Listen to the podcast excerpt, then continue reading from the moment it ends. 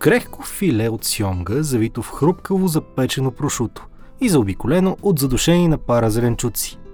Или пък да заложим на простотата. Сладки печени чушки, залети с зехтин и прясно изтискан лимонов сок. Колко наивно е да си мислим, че здравословната храна не е вкусна.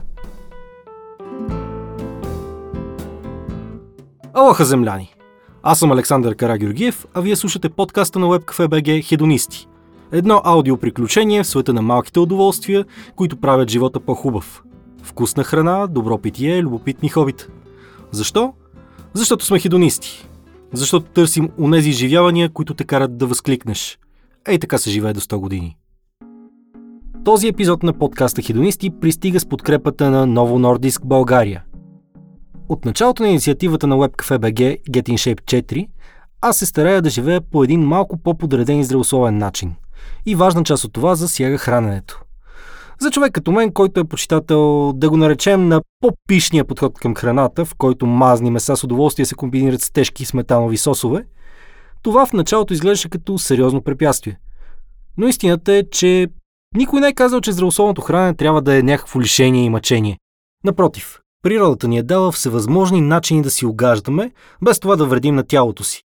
И за да се обясни това много по-добре и много по-професионално, съм поканил един човек, който наистина разбира от хранене. Диетологът доктор Райна Стоянова. Тя е работила в различни healthy living, кетеринг и wellness компании, които разширяват погледа и подхода и към пациента. Затова на нея можем да разчитаме да ни даде поглед към онази точка, която вкусно и полезно се преплитат, достигайки до перфектната златна среда. С нея ще си говорим още за различни митове относно храненето, хранителните режими и диетите, за супер храни, за вредни храни, както и за опасностите, до които може да доведе безотговорното отношение към храненето. Така че, слагайте броколите да се задушават на пара, отпуснете се назад и се пригответе за слушане. Започваме!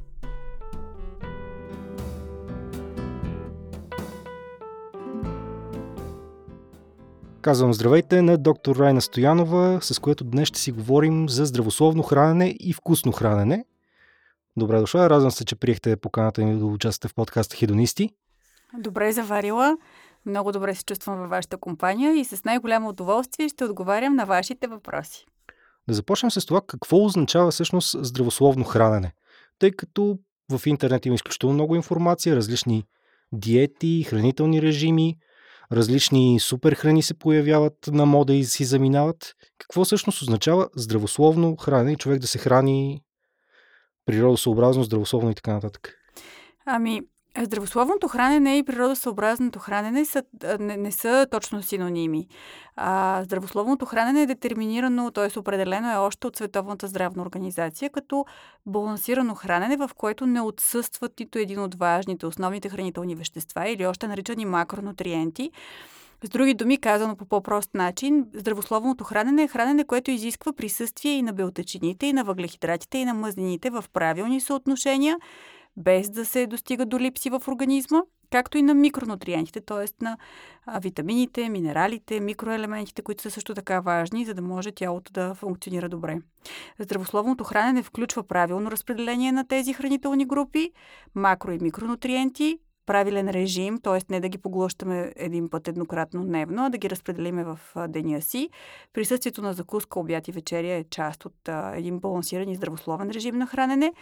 Не изпадането в крайности, не спазването на монодиети. Здравословното хранене трябва да осигурява здраве и трябва да осигурява така пълен баланс на веществата в тялото, така че човек да не се нуждае да приема отвън задължително витамини или някакви други субстанции, за да се чувства добре.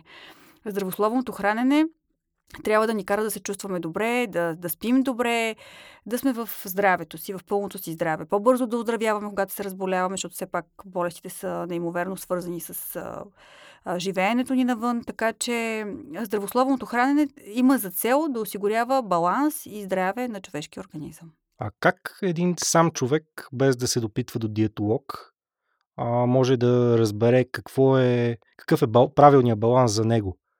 Има ли начини, които да сами да можем да следим по колко храна и каква храна ни е необходима?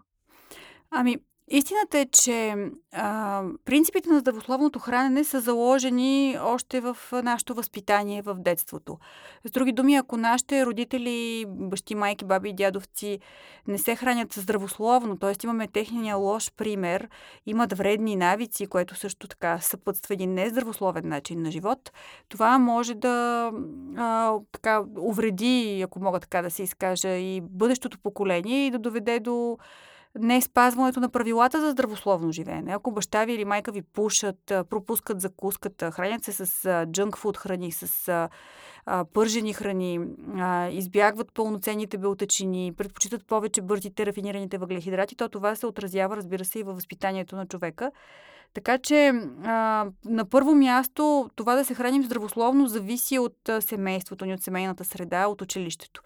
След това когато един човек вече е голям, пораснал и е осъзнал, че иска да се храни здравословно, иска храната да му носи здраве, а не болест, тогава обикновено той трябва да се информира, т.е. трябва да чете, трябва да следи информацията в, ето, в какво пише в медиите, да избира, разбира се, източниците, от които получава тази информация и разбира се, най-така адекватния, съответен и а, подходящ начин да се допита до собствения си здравословен начин на хранене е да се консултира с специалист, който се занимава с а, тази тематика, било то лекар, било то нутриционист, клиничен диетолог, човек, който може конкретно в конкретния индивидуален персонален случай да определи калорийния прием на човека, как да разпредели храните си, има ли нужда той да намали калорийния си прием или пък да го увеличи, какъв е съответния за него енергоразход, как той да достигне до а, желаното си тегло, а, да излекува, ако има някакъв метаболитен проблем, защото зад наднорменото тегло много често се крие метаболитен проблем, който трябва да бъде излекуван, за да се излекува и самото тегло и така нататък. Тоест, това, което всъщност мен лично от доста време ми е действало много стресиращо самата идея за броене на калории. Има ли как човек да спазва някакъв хранителен режим, без да стига точно до тази откровено плашеща идея, че трябва да мери всичко, което яде, трябва да преценява това сега колко калории е, трябва ли да го ям, а, ако го изям, какво трябва да направя, че да компенсирам. Има ли начин да се заобикли този момент с броенето на калории? В никакъв случай не казвам, че човек трябва да брои калории. В човешкия организъм и въобще в психиката и ума на човека не е заложено той да калкулира калориите, които трябва да консумира и които да изразходва съответно. А в тялото на човека, в хипоталамуса му, в мозъка, ако така мога простичко да се изкажа, има един а, термостат, който, нека така да го определим, а, който за всеки един човек индивидуално преценява човек от колко калории се нуждае, от колко енергия се нуждае и как да я изразходва или колко енергия трябва да изразходва. Баланс е именно да се храниме с толкова енергия, колкото изразходваме. Тоест да можем да осигурим а, основната си обмяна, т.е. обмяната на калории, която е нужна за да сме живи, за да функционира сърцето ни, белия ни дроб, за да сме живи с а, други думи, за да функционира и стомашно-чревния ни тракт, перисталтиката ни, това също изразходва калории, както и за физическата активност. Всеки един човек е различно физически активен. Някои са атлети, спортисти, професионални, други са а, стоящи зад бюро, бюро по цял ден, те съответно изгарят много по-малко калории, така че би трябвало вътрешният термостат да ни подсказва тези работи. Но много, много често губиме чувството за баланс. О, да, и именно това мога тогава, да гарантирам определено. Да, именно тогава обикновено а, се случва промяна в теглото и тогава човек а, така се спира и си казва нещо трябва да променя, може би ям повече отколкото изразходвам. Или пък обратното, ако е с поднормено тегло, ям по-малко отколкото изразходвам. И тогава ако не може сам да реши проблема си, т.е. чрез саморегулационни механизми, т.е. сам да се усети, сам да прочете, сам да а, увеличи приема на храна или да намали приема на храна или да направи съответните а, диетични а, промени, тогава може да се допита до специалисти, той така по-лесно и конкретно да му даде съвети и препоръки. А, докато сме на темата стресиращи неща, самата идея за диета и за хранителен режим за много хора означава глад. И това е един, как го кажем, не а, инстинкт, едно инстинктивно усещане, че щом се става въпрос за хранителен режим, това означава задължително, че ти ще трябва да гладуваш, че ти трябва да се храниш с гадни зелени неща. Има ли вече има ли някакъв подход, който да убеди хората, че диетата и хранителния режим не означават задължително, че минаваш на пост и молитва? Ами знаете ли, това ме кара да се усмихвам, защото а, от, аз от много, аз съм ендокринолог, но от много давна се занимавам с диететика и така съм имала възможност да се уча от доста големи имена в медицината, не само в България. А, от известно време работя в един частен метаболитен център uh-huh. тук в София. А, ще си позволя да кажа името му, защото наистина е изключителен. А, медицински център Regina Life Clinic. Uh-huh. В него така много често идват пациенти, които казват аз искам да отслабна, но не искам да спазвам диета дайте ми нещо, нали, с което да не спазвам диета. И в този момент аз винаги трябва да обяснявам, че думата диета не е табу, не е нещо страшно. Това просто е да нагласим така хранителния режим на човека, той да бъде така съответен на неговото хранене, на неговия начин на живот, че да не му се налага да прави кой знае какви ограничения, но разбира се да се храни в рамките на здравословното и балансираното. Много често се налага просто да ограничим количествата храна. Много често хората не разбират, че се прехранват, че преяждат. Много често се налага да намалим порцията порциите, но да увеличим частотата им. А, и това много често кореспондира повече на, на човека, отколкото думата диета, но всяко едно ограничение в храненето все пак е някаква диетна мярка на медицински язик и а, тя наистина по-трудно се възприема от хората. Затова ние нали, казваме, че създаваме балансиран, здравословен, съответен хранителен режим, който се понася по-лесно. Психически думата диета звучи много рестриктивно, защото може би от някога, от едно време, с думата диета са налагани някакви такива режими на глад, ябълки, чай, нали, които са много популярни, или пък фастинг, нали, тотално гладуване или пък лишаване от любимите ни храни, което е абсолютно грешно. Аз никога не съветвам пациентите си да се ограничават от любимите си храни, сладолет, шоколад, каквото искат. Въпросът е да е домашно, здравословно, максимално здравословно приготвено и разбира се количеството. Тоест да може с по-малко количество от така любимата им храна да задоволят съответната си нужда. И тук е момента да кажа, че а, когато се налага някакво ограничение в храненето, ако то е толкова нетърпимо за човека, ако то е толкова а, непоносимо, толкова голяма мъка им носи това, че няма да могат да ядат по един шоколад дневно, да кажем, нали, примерно. Един шоколад дневно е доста смело. Да кажем, един тублерон, нали, всеки си има някакво любимо нещо, което яде. А, ако това е толкова непоносимо, то се отнася и за алкохола, и за цигарите, нали, за всички тия вредни работи, които ни пристрастяват, то тогава има някакъв друг проблем. Сега аз не съм психолог, но вече работата ми с пациентите ми показва, че тогава има някакъв друг проблем, има някаква друга липса, която хората запълват чрез храненето. Липса на любов ли е, липса на споделеност ли е, самота ли е, липса на спорт, на физическа активност, защото знаете, чрез физическата активност също си доставяме бързо ендорфини, чрез мускулното съкръщение. Така че много често трябва да се променят и много-много други аспекти в живота на човек, за да може храненето да не е отдушник. А, тъй като споменахме вече така наречените вредни храни, мен това ми е една изключително интересна тема, тъй като а, става въпрос. Белия хляб, той е изключително вреден. Глутен има, нали, от него пълне се, умира се по-бързо. Рафинираната захар е едва ли не убиец. Бургерите са нещо изключително вредно. А, има ли храни, за които можем да кажем, че те са изцяло наистина вредни? И ако да, защо все още ги има и защо все още са позволени? Ами, е, тук е мястото, а, пак да кажа, обученията, понеже в Regina Life Clinic ние правим, а, обучаваме пациентите си как да се хранят. Тук е място да кажа една прословута фраза няма вредни храни, има вредни количества. Колкото и да е вредна една храна, т.е. наистина да е съставена от много рафинирани въглехидрати, от консерванти, нали, наистина да влиза в а, графата буклукчави храни, ако ние си хапнем една хапка от нея и го правим веднъж на 3 месеца, това не е вредно за тялото. Тялото има механизми да се пребори, да се детоксифицира да, с тези отрови, които ни внася храната, ако мога така да се изразя. Но ако ние ежедневно изяждаме по един бургер, ако ние ежедневно отиваме и си купуваме пържени картофи и изяждаме по една чиния, ако ние ежедневно а, а, консумираме от тези бързи храни, дори и да нямаме проблеми с теглото, това неимоверно ще допринесе, за да се разболеем от някаква болест. Не е задължително, на нормално тегло е най-видимо, но много често тези процесирани храни могат да доведат до онкологични заболявания. Рака на панкреаса, например, е, е, е един от рисковите фактори за развитието му е именно храненето с процесирани храни. Така че а, може и да не е наднормено тегло, след, наднормено тегло следствие на прехранването с такива храни, а нещо друго, което да е много по-страшно. И а, тук е момента да кажа, че а, както вече е много популярно да се говори за инсулиновата резистентност, която е синоним на, метаболит, на метаболитния синдром, на затластяването, което е хронично заболяване. А, и, и хората трябва да бъдат третирани като болни, когато наистина имат а, висок body mass index.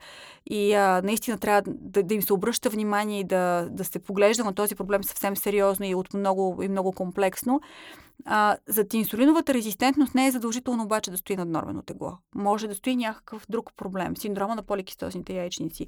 Или нещо друго. Има много жени, които са с... И мъже също с нормално тегло, но с един много висок хома индекс, хиперинсулинемия, което от друга страна води до анаболни процеси в а, а, раковите клетки в тялото, променяне на имунните механизми в тялото, за да не ставам твърде, твърде теоретична и медицинска, което също крие своите рискове. С други думи, ако съм слаб, не означава, че мога да си позволявам да ям каквото uh-huh. искам. Това също, а, прехранването с нездравословни храни, прекаляването с количествата нездравословни храни крие рискове. За съжаление, те са толкова вкусни. Въпрос обаче е казате преработени храни, въглехидрати, които са също претърпели някаква преработка. С какво точно те са толкова вредни?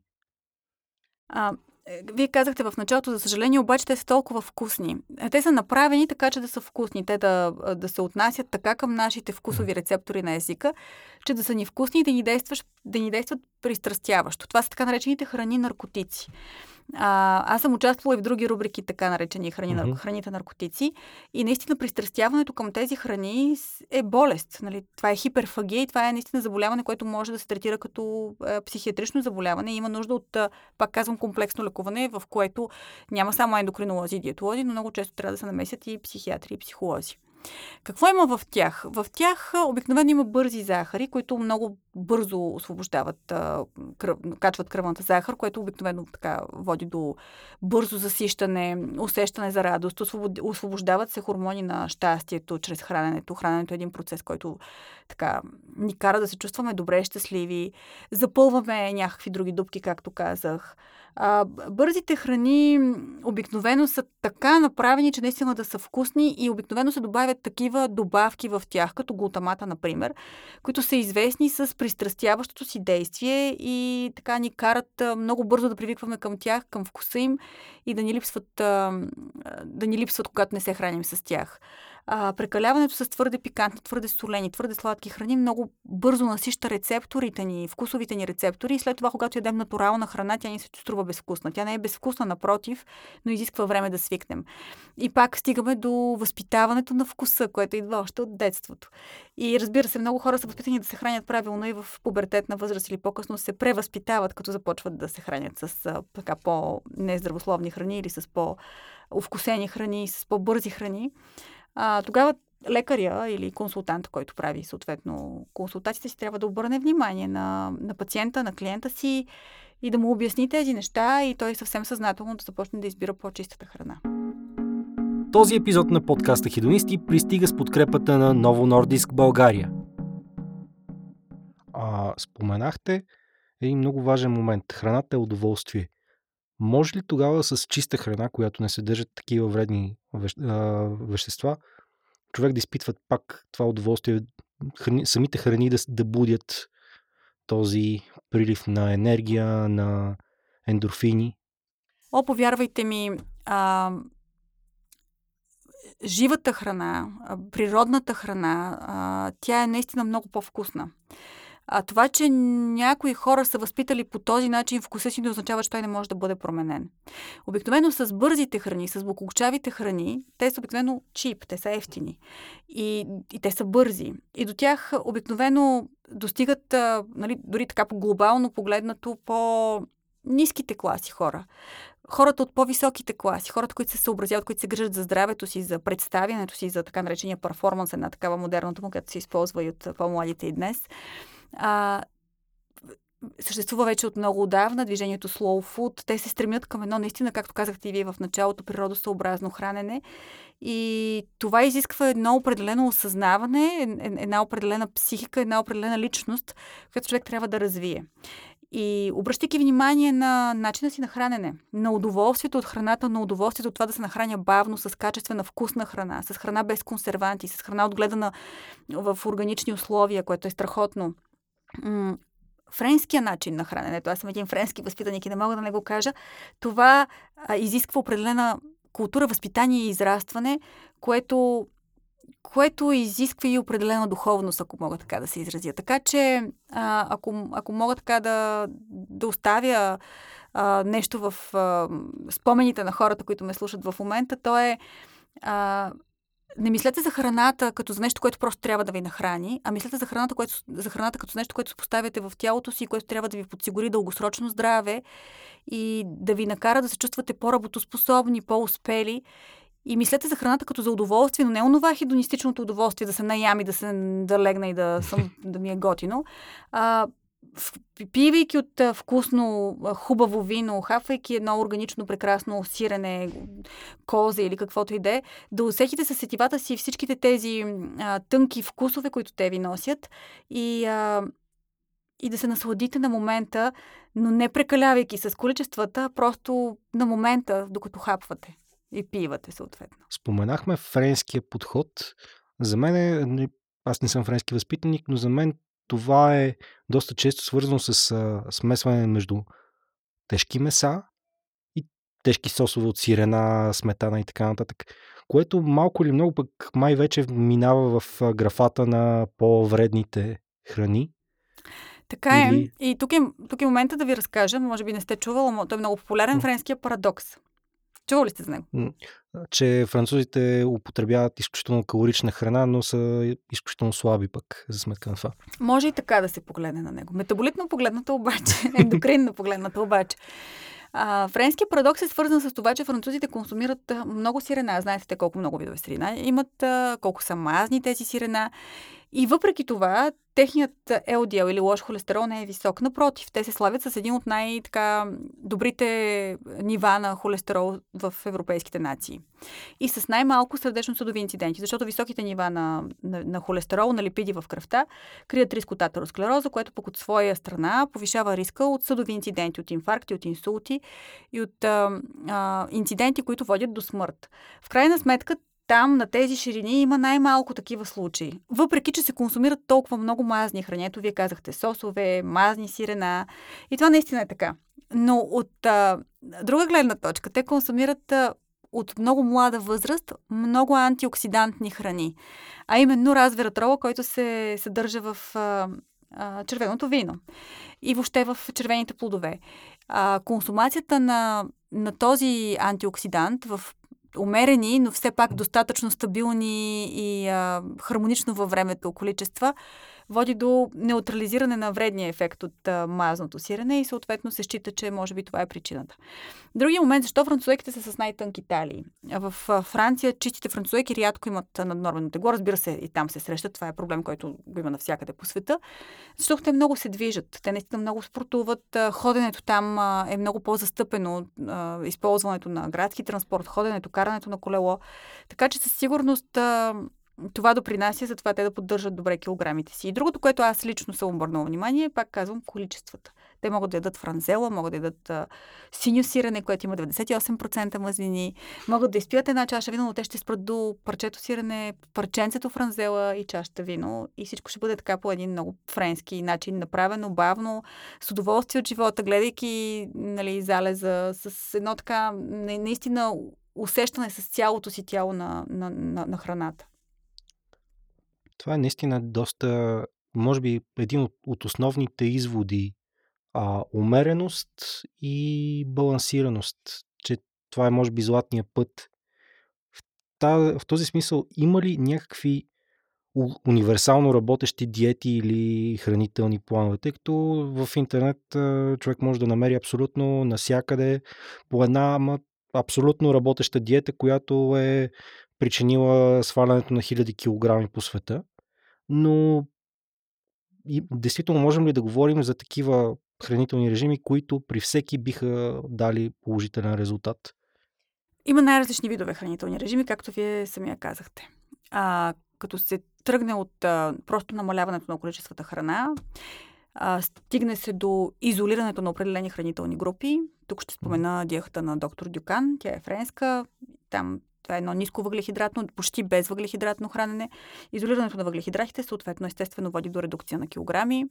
Минеме през кето диетата, която е сега в момента много актуална. Даже тук има много български а, хора, които са си я присвоили като като че да, те си я създали. Точно кето диетата ми направи голямо впечатление, тъй като в момента има някакъв абсолютен бум на реклами за кето диети, кето режими, а, дори услуги, които предлагат а, приготвянето на храна в този да, хранителен режим. Това е един страхотен а, начин а, така търговски да се изкарват а, някакви материални средства за ограничен период от време. В момента тя е популярна. Преди това беше, пак казвам, високопротеиновата, нисковъглехидратната диета на доктор Дюкан, нали? Той е така основоположника и. Кето диетата е много стара диета. Създадена е някога от американски лекар за лечение на епилепсията. Това е нейната основна, основната причина тя да се създаде. Защо? Защото мозъкът, основното гориво на мозъка са въглехидратите. Както всички знаем, за да сме умни, трябва да ядем въглехидрати. Тоест, хората, които не ядат въглехидрати, означава ли, че са глупави? Ами да, тяхната памет страда. в този момент, в който те не ядат въглехидрати, в моментите на хипогликемия умират много мозъчни клетки. Затова, за да си взимате изпитите и да сте умни, наистина въглехидратите са важна част от а, ежедневното ви меню. А, но кето диетата е създадена за това, защото този лекар осъзнава, че огнищата епилептичните в мозъка се поддържат благодарение на по-високите гликемии, на по-високите захари. За да ги изолира той, кара хората да премахнат въглехидратите от храната си, но да се хранят високо мазнин, но защото другото гориво за мозъка са кетотелата, които са резултат от обмяната на мазнините. Простичко казано, нали? Сега бутират, няма да изпадам в хими, химически термини. Но в крайна сметка изолирането на, на тези въглехидрати води до това да се доставя друго гориво за мозъка, което намалява тези а, пристъпи, частотата им и въобще а, така, силата, с която те се изразяват. И всъщност това в а, началото на 19 век е, е, е създадено като една диета, която да лекува тези... А... Началото на 19 век? Да, тези неврологични осложнения. Е доста назад във времето и много по-назад, отколкото е рекламиран Точно този така. режим. В настоящия момент има нали, ново възраждане на, на диетата, като в момента се използва друго нейно качество, mm-hmm. това, че се отслабва на, на тегло, редуцират се основно мазнините, тя има и други ползи. А, на много конгреси а, по клинично хранене, тя е цитирана като е, една от диетите, които наистина имат а, антионкогенен потенциал, антиканцерогенен потенциал. Тоест, наистина спазването на тази диета намалява метастазирането на раковите заболявания. Но до какъв извод достигат а, учените и въобще до какво, до къде стигат проучванията? Миналата година на Американския конгрес по парентерално и ентерално хранене а, както и на европейският, бяха цитирани много проучвания, но повече бяха на американския, защото имаха много по-големи популации, много по-големи групи от хора. И всъщност се доказа, че да, наистина се намалява метастазирането и може би в този смисъл намалява в някаква степен скоростта на развитие на рака. Не, че той може да се излекува. Mm-hmm. Зависи нали, за какъв рак става дума, но обобщено казано. Но качеството на живота на тези пациенти много намалява. И те в крайна сметка пак умират от кахексия, т.е. от недохранване. Така че в крайна сметка извода е, че не е това начина по който трябва да се хранят раково болните пациенти. Дали това е успешна диета за редукция на тегло? Да, с нея успешно се редуцират излишните килограми. Но дългосрочно тя не може да се спазва. Това е, представете си, вие не можете цял живот да се храните по този начин. Вие може да спазвате тази диета 5 месеца, 6 месеца, една година, 2 години и след това какво правим? След това пак ще включите въглехидрахите. То тялото започва да страда. Ще започне да страда от всякакви липси, а и вие самия mm-hmm. като психика няма да издържите. Така че в момента, в който се върнете към въглехидрахите, настъпва така наречения йо-йо ефект или ефект, в който ние възвръщаме по-голямо от изходното си тегло или изходното си тегло. В крайна сметка, именно това а, нали, въздържа лекарите да я предписват тази диета, защото а, съветите, които ние трябва да даваме, трябва да бъдат доживотни. Тоест, ние не можем да дадем съвет за кратък период от време. Е, в някои случаи можем да кажем, ако пациентът е решил, да, спазва я, но много внимателно, захрани се правилно. И много е важно, когато спазваме някаква монодиета, дали ще е кето, дали ще е ниско въглехидратна, дали ще е веганска, каквато ще да е диета, която наистина не лишава от основна хранителна група, много е важно преди това да сме се изследвали, да знаем, че нямаме някакво заболяване, да знаем, че нямаме някаква аномалия метаболитна, която да, да, да прогресира и да доведе до много по-фатални последствия. Ще ви дам пример. Идва при мен в клиниката пациентка, която отива да тренира с фитнес инструктора си, който й дава съвет да намали въглехидратите и да увеличи протеините, даже и прави такава диета. Тя ми я показва, аз си пускам рутинни изследвания, при което виждам, че бъбречните и показатели са ужасни. Решавам, че има някакво тежко бъбречно заболяване и наистина се оказва, че тя е с бъбречна поликистоза. Тя не е знаела до този момент. Нейните резултати се влушават вследствие на това хранене, тъй като бъбреците основно се метаболизират, белтъците основно се метаболизират през бъбрека и съответно този начин на хранене отключва нали, тези а, нарушения. Това кара нали, лекаря в случая аз да прецени, че тя има някакво нарушение. Отключва, намира се заболяването, слава богу, то се открива, спира се този начин на хранене и не само това, тя трябваше да спре и да спортува. Така че, а, преди да пристъпите към какъвто и да е хранителен режим, който е силно ограничаващ, който не е балансиран, който е далеч от а, здравословния, който го определихме като такъв в началото, е много важно да, да знаете, че сте здрави, че нямате анемия, че нямате бъбречни проблеми, че нямате чернодробни проблеми, че нямате жлъчни проблеми, че нямате диабет, че нямате проблеми с щитовидната жлеза, че всичко ви е наред и тогава за известен период от време под контрола на лекар, да, можете да ако така сте решил, информирано сте се съгласил, можете да спазвате някакъв такъв хранителен режим, който е по-ограничаващ. Общо взето това, което казвате, че стигнали, стигнали се до изготвяне на режими, нещата очевидно са стигнали до лош момент. Ами, не, не мога това да, не мога това да кажа. Има хора, които идват, а, а, за да им се изготви хранителен режим, защото, например, са бременни и не искат да mm-hmm. качват толкова килограми. Знаете, например, бременността е едно състояние, в което се качват задължително килограми, но има едни допустими килограми, които не бива да са, да кажем, повече от 15, зависи, разбира се, и от изходното тегло. И тогава дамите идват и казват, аз съм бременна, моля ви, направете ми хранителен режим, така че и аз и детето ми да сме, да сме в едно добро състояние. А, друг един такъв момент е спортисти. Искат да имат а, по-добро представяне, имат състезания, нали, чувстват се изморени, по-бързо се изтощават. Тогава също може да се изготви един хранителен, хранителен режим, който да е по-оптимален. Така че не е задължително нали, да имате някакъв проблем. Може да дойдете с превенция, с идеята да се предпазите от възникването на проблем. Или пък да се чувствате по-добре в кожата си. Или пък а, да имате някакво друго заболяване, да кажем гастрит или нещо от сорта, което а, наистина да може да бъде повлияно само чрез а, промяна в хранителните навици и въобще избора ви за, за храна. Тъй като отидохме вече в доста малко или много мрачна посока, има ли а, това другото кое, нещо, което става периодично модерно и си мени модата, това са супер храните. Кога говорим за супер храни, какви супер храни има и въобще наистина ли са толкова супер? А, то много отдавна се говори за тях. Аз откакто работя почти, а, се работи, се говори за тях. Супер храните са функционални храни. Това, което нали, ги прави да са толкова супер, е идеята, че те могат да подпомогнат повече от един процеси в тялото и имат оздравяващо, възстановяващо действие. А, функционалните храни м- наистина могат да имат такива лечебни свойства. И тук на нашите, по нашите земи имаме такива локални храни, които могат съвсем успешно да бъдат използвани. От древни времена се използват, например, меда. Апитерапията е терапия чрез мед, медолечение, което се използва от древни времена и има наистина много целебни свойства. Има различни видове мед, той има различни видове приложения, така че нали, темата е безкрайна. Супер храна е също аронията, която расте по нашите ширини. Един страхотен антиоксидант с невероятен потенциал, с антираково действие и може така съвсем спокойно да се използва. Думата супер храна а, навлезе, може би преди малко повече от 10 на години, 12 или 15, с книгата на Дейвид Улф, струва ми се, се казваше автора, и който а, е лекар, който изследва храните, а, пътувайки. Аз докато я четях, много му завиждах, защото той наистина пътува и разглежда така различните храни и техните потенциални целебни свойства. Той въвежда в културата на храненето глобално някои храни, които са, имат малко по-екзотично звучене, но вече са абсолютно достъпни. Mm. Такова, например, е годжи берито.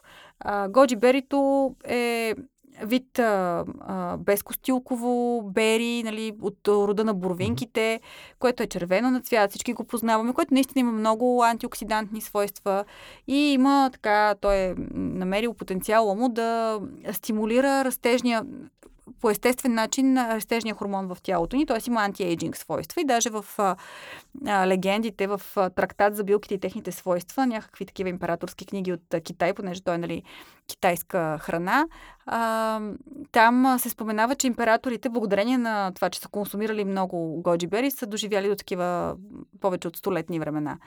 А, супер храна е и чията. Чията е, също не расте по нашите ширини, но вече е абсолютно достъпна и може да се използва. Тя е много богата на омега-3 масни киселини, на, на, на, на фибри, а, бавно освобождава енергията от себе си. Използва се в хранителните режими за спортисти, особено такива, които трябва дълго време да, са, да освобождават енергия, например пловците на дълги разстояния или колездачите на дълги разстояния.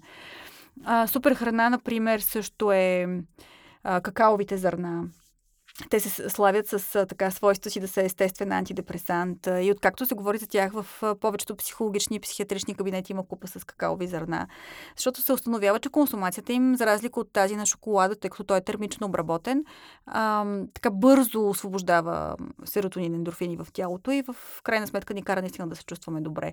Така че има много, нали, много може да се говори по темата за суперхраните, но интересното е, че да, те имат свойството да помагат на тялото да се самоизлекува, доставят по естествен начин витамини, минерали, антиоксиданти, но а, достъпни са и една, една балансирана здравословна диета, защо да не включва и такива храни, стига да нямаме други противопоказания за тях, mm-hmm. защото сами разбирате, че има заболявания, които против, са противопоказани да се ядат такива храни. Например, гастрита, пак ще дам пример с него.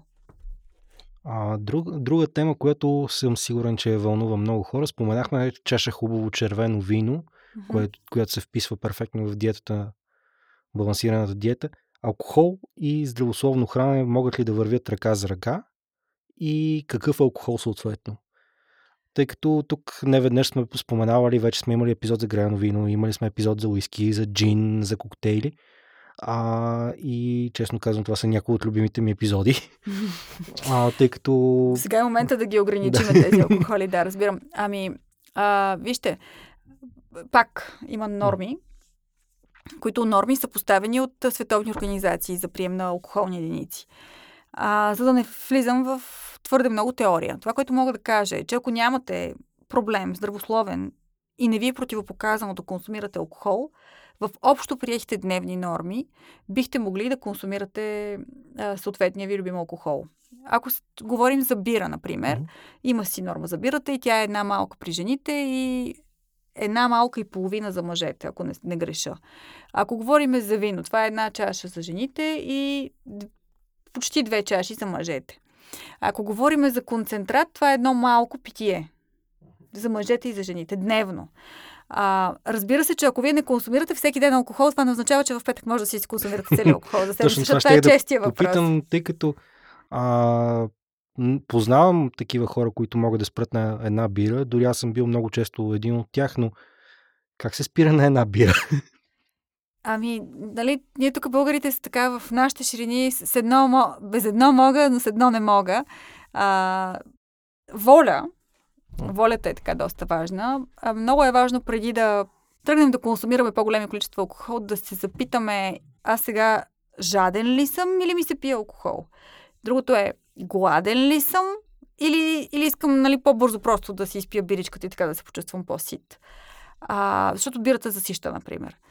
А, наистина ли ми се пие втора или трета чаша вино, нали, в случая? Или мога да спра малко по-бавно да пием, да пиеме вода между алкохола. Тоест, наистина трябва да си слагаме все пак някаква норма. Другото вече граничи с алкохолизъм и а, нали, пристрастяване към алкохола, той все пак е може да се третира също като вещество, което пристрастява. И не може, ами е. Не случайно има толкова много алкохолици. И е важно да си поставяме сами лимити. Има състояния, при които е абсолютно забранено да се консумира алкохол. И тези хора не пият алкохол и също са живи и са сред нас и си говорят с нас и контактуват с нас и нищо им няма. Това, че няма да пият алкохол, не ги прави по никакъв начин несоциални. Но самоограничението и нали, поставянето на някакви лимити. На всеки му се случва да прекали. Както с храната, така и с алкохола, така и с, да кажем, цигарите от време на време и така нататък. А, разбира се, че не трябва да се самобичуваме заради това, че сме прекалили. Много е важно обаче да знаем къде е нашата граница, за да не станем нали, повод за да се излагаме. И, и след това да не превръщаме прекаляването в рутина, а бързо да влезем в релси. Тоест, ако прекалим, случи се и надхвърлим тези граници, добре е след това да се мине на някакво изчистване, без алкохол, да се мине. И добре, би било добре по, за черния по-чисто дроп. хранене и да, така. да, би било добре за черния дроп известно време, ако сте прекали да не консумирате алкохол, нали, да, не, да не се полива препиването с нощи с, какво беше, шкембе, клин, клин избива. Клин, клин избива, да. Това със сигурност не, не помага на, на организма. Може би помага в известна степен на мозъка, по там един по-различен механизъм, но не помага. Така че, моят съвет е да си налагаме а, сами някакси волята, за да не прекаляваме с а, консумацията на алкохол.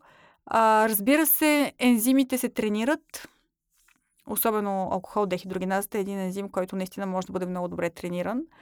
И в много случаи консумацията на алкохол, въпреки че примерно е битова и не е в такива малки количества, за каквито споменах, може и да не води до системни увреждания, но в крайна сметка консумацията на алкохол дългосрочно води до заболявания и води до скъсяване на живота и води до нарушаване на мозъчните функции, на паметта, а, превръща се в отдушник, а не е редно. И пак стигаме до идеята, че за да прекалиме с алкохол, вероятно нещо друго ни липсва и трябва да намерим какво е то.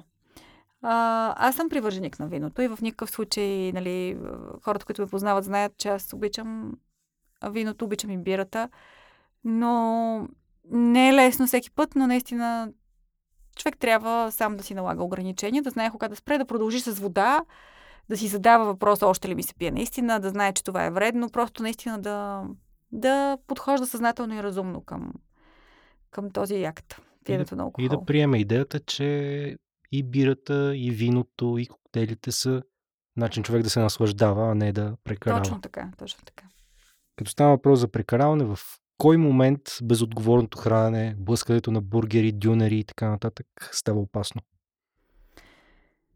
В момента, в който то се превърне в ежедневие, в момента, в който започваме да не можем без тях, в момента, в който сядаме да ядем салата и си казваме, абе, ако не си изям бургера, въобще тази салата, нали, не мога да я ям тук. В момента, в който а, храната не се превърне в цел, самоцел, нали, пак има една поговорка, че нали, не бива да живеем за да ядем. А, наистина е много важно да, да си доставим удоволствие от храната и тези така наречени буклукчави храни, без да искам да ги обиждам, трябва да съществуват в наистина много минимален минимум в ежедневието ни. А, можем да си хапнем пържени картофи, можем да си отхапем от бургер веднъж седмично, половин бургер веднъж седмично, но наистина в много малки количества, защото а, прехранването с тези храни означава прехранване с бързи въглехидрати, с вредни мазнини, с а, сосове, които имат консерванти и все вещества, които независимо отделно от а, затластяването, което, както казах, е хронично заболяване, може да доведе и до развитието на други заболявания. В предварителния разговор споменахте диабетни състояния, преддиабетни състояния. Има ли как човек, ако е достигнал до тези крайни граници, да се върне обратно? С Има, разбира хранителен се. режим ли, с а, изгра, изграждане на комбинация между спорт, храна, сън и така нататък? Има, какъв е пътя обратно към здравословния начин на живота и здравото тяло? Когато човек е в състояние на предиабет, а, това е състояние, което е обратимо. Това е нали, добрата новина. Хората, като чуят предиабет, се плашат, но това е едно гранично състояние, което при правилна терапия, тук е много важна думата терапия, защото обикновено се налага и лекарствено лечение. А в момента разполагаме с много нови молекули, с които наистина можем да помогнем на пациентите по-бързо и лесно да възстановят теглото си и гликемичния контрол и контрола на кръвната си захар. Предиабетното състояние е обратимо. Но е също много страшно и също самото предиабетно състояние крие риск от развитието на съдови инциденти и от развитието на захарен диабет, съответно. Много е по-висок риска да се развие захарен диабет при един пациент с предиабет, отколкото при един пациент, който няма нарушение във въглехидратната обмяна. В а, а, термина предиабет, а, така, е, той е много широк и влизат няколко нарушения във въглехидратната обмяна.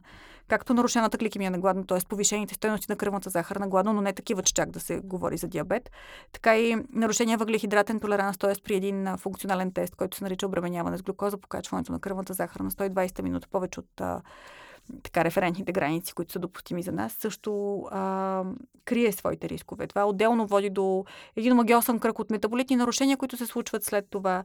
А, гликиране, процеси на гликиране в тялото, покачване на, на стоеностите на липидите, покачване на стоеностите на пикочната киселина, покачване, развитието на чернодробна стеатоза и всичко това нали, става един процес на кучето гони опашката си. Едното води към другото, другото води към третото, третото пак към първото.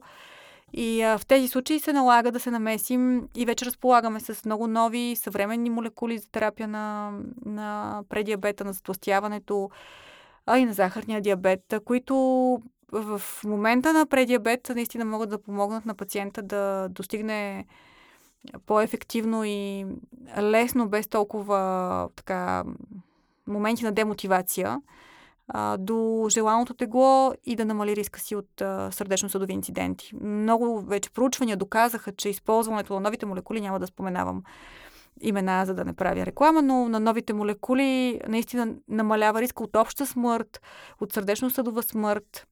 И а, има много потенциални ползи за, за този тип пациенти, лекувани по правилния начин. И тук е момента, може би, да кажа, а, че а, лекарите не бива да бъдат инертни в прилагането им. А, трябва да се обяснява на пациентите, когато имат а, такъв тип проблеми, когато са болни, когато имат болесно затластяване, когато имат метаболитен синдром, когато са в предиабет. Трябва да им се обяснява, че разполагаме с тези лекарства, а, защото колкото по-рано ги прилагаме, толкова повече намаляваме риска от развитие на такива съдови инциденти. Колкото по-бързо се стигне до обратно развитие, до, до нормата, толкова повече се намалява риска от а, всичките тези по-фатални изходи, за които говоря. Така че а, трябва да се намали до минимум терапевтичната инерция или забавянето на прилагането на тези молекули. Ние разполагаме с тях и те трябва да бъдат първа линия на лечение на тези състояния. А, за съжаление, те са по-така не толкова достъпни, но, но тук е момента да кажа, имам предвид финансово mm-hmm. за пациентите, но тук е момента да кажа на пациентите, че давайки пари за толкова много а, хранителни режими, диети, фитнес инструктори, безумия, нали, добавки и всякакви неща, без да се консултират с лекар, пилее много повече пари и средства и енергия, отколкото прилагането на таргетирано лечение а, и така обръщането на сериозно внимание на, на това заболяване. А, хронично заболяване, затластяването, трябва да му се обръща внимание, трябва да се третират тези хора като болни. Много често те не са виновни, много често те не се не, не преяждат, нямат а, хидонистични mm-hmm. такива намерения да, да, да се прехранват системно. Много често те се борят много дълго време, лутат се от диета в диета, много са отчаяни и те наистина имат нужда да им се подаде ръка и в съвременната медицина, в съвременната фармакотерапия разполагаме с а, такива молекули. Е добре наистина да, да им се предлагат. И за финал, ако има нещо, което да препоръчате на всички тези, тъй като ние сме все пак хедонисти, на всички хедонисти, които ни слушат, а, съвет как да се наслаждават максимум на здравословна храна и на здравословно хранене. А, знаете ли, на, там където живея над нас, а, живее едно семейство, което се занимава с вино. И те използват а, тази а, дума хедониста в заглавието си на фирмата си, няма значение, но за мен те са така пример за това човек да се наслаждава на живота. Наслаждавайте се на живота, а, консумирайте от всичко с мярка. А, когато прибягвате до, до, до, до някаква буклучава, бърза храна, до храна, която е свързана с това да си доставите удоволствие, доставете си това удоволствие, но обърнете му внимание, обърнете внимание на момента, вижте какво го провокира. Обърнете внимание на това каква дупка запълвате в момента, в който се обръщате към алкохола или вредната храна. Ако няма дупка, има просто едно удоволствие, доставете си това удоволствие, но имайте мярка. Дозата е в отровата е в дозата. Тоест, ако не прекаляваме с дозата на вредните храни, тя не би ни се отразила зле. А не пренебрегвайте проблема си. Ако имате такъв или пък си мислите, че имате такъв, или пък се съмнявате, е наистина важно и редно да се обръщате към специалист, за да може да се обърне внимание на време и да се направи профилактика на по-тежките осложнения на този тип метаболитни нарушения, като затластяването, предиабета, захарния диабет. И какво да кажа на всички хедонисти? Много е хубаво човек да си огажда, но бухемския и хедонистичния начин на живот не винаги води до добър крайен ефект. И ако искаме да живеем дълго и продуктивно, трябва все пак да сме умерени в хедонистичното си поведение. Благодаря ви много за този разговор. И аз Радвам се, че ми гостувахте. Аз също благодаря. Този епизод на подкаста Хедонисти пристига с подкрепата на Ново Нордиск България. Определено си струва да се замислим какво ядем, но също така и как го ядем. А този разговор с доктор Стоянова беше наистина полезен в това отношение. Понякога единственото, от което имаме нужда, е само едно малко усилие. Инициативата на WebCafe.bg Get in Shape има за цел да ви мотивира да влезете във форма, да се движите повече, да се храните по-добре, да тренирате, да полагате грижи за тялото си. Ще ви вдъхновим с примера на познати лица, които въпреки натовареното си ежедневи и ангажименти, се впускат в едно тримесечно предизвикателство на личната физическа промяна. И това, за да ви докажат, че има ли желание, има и начин.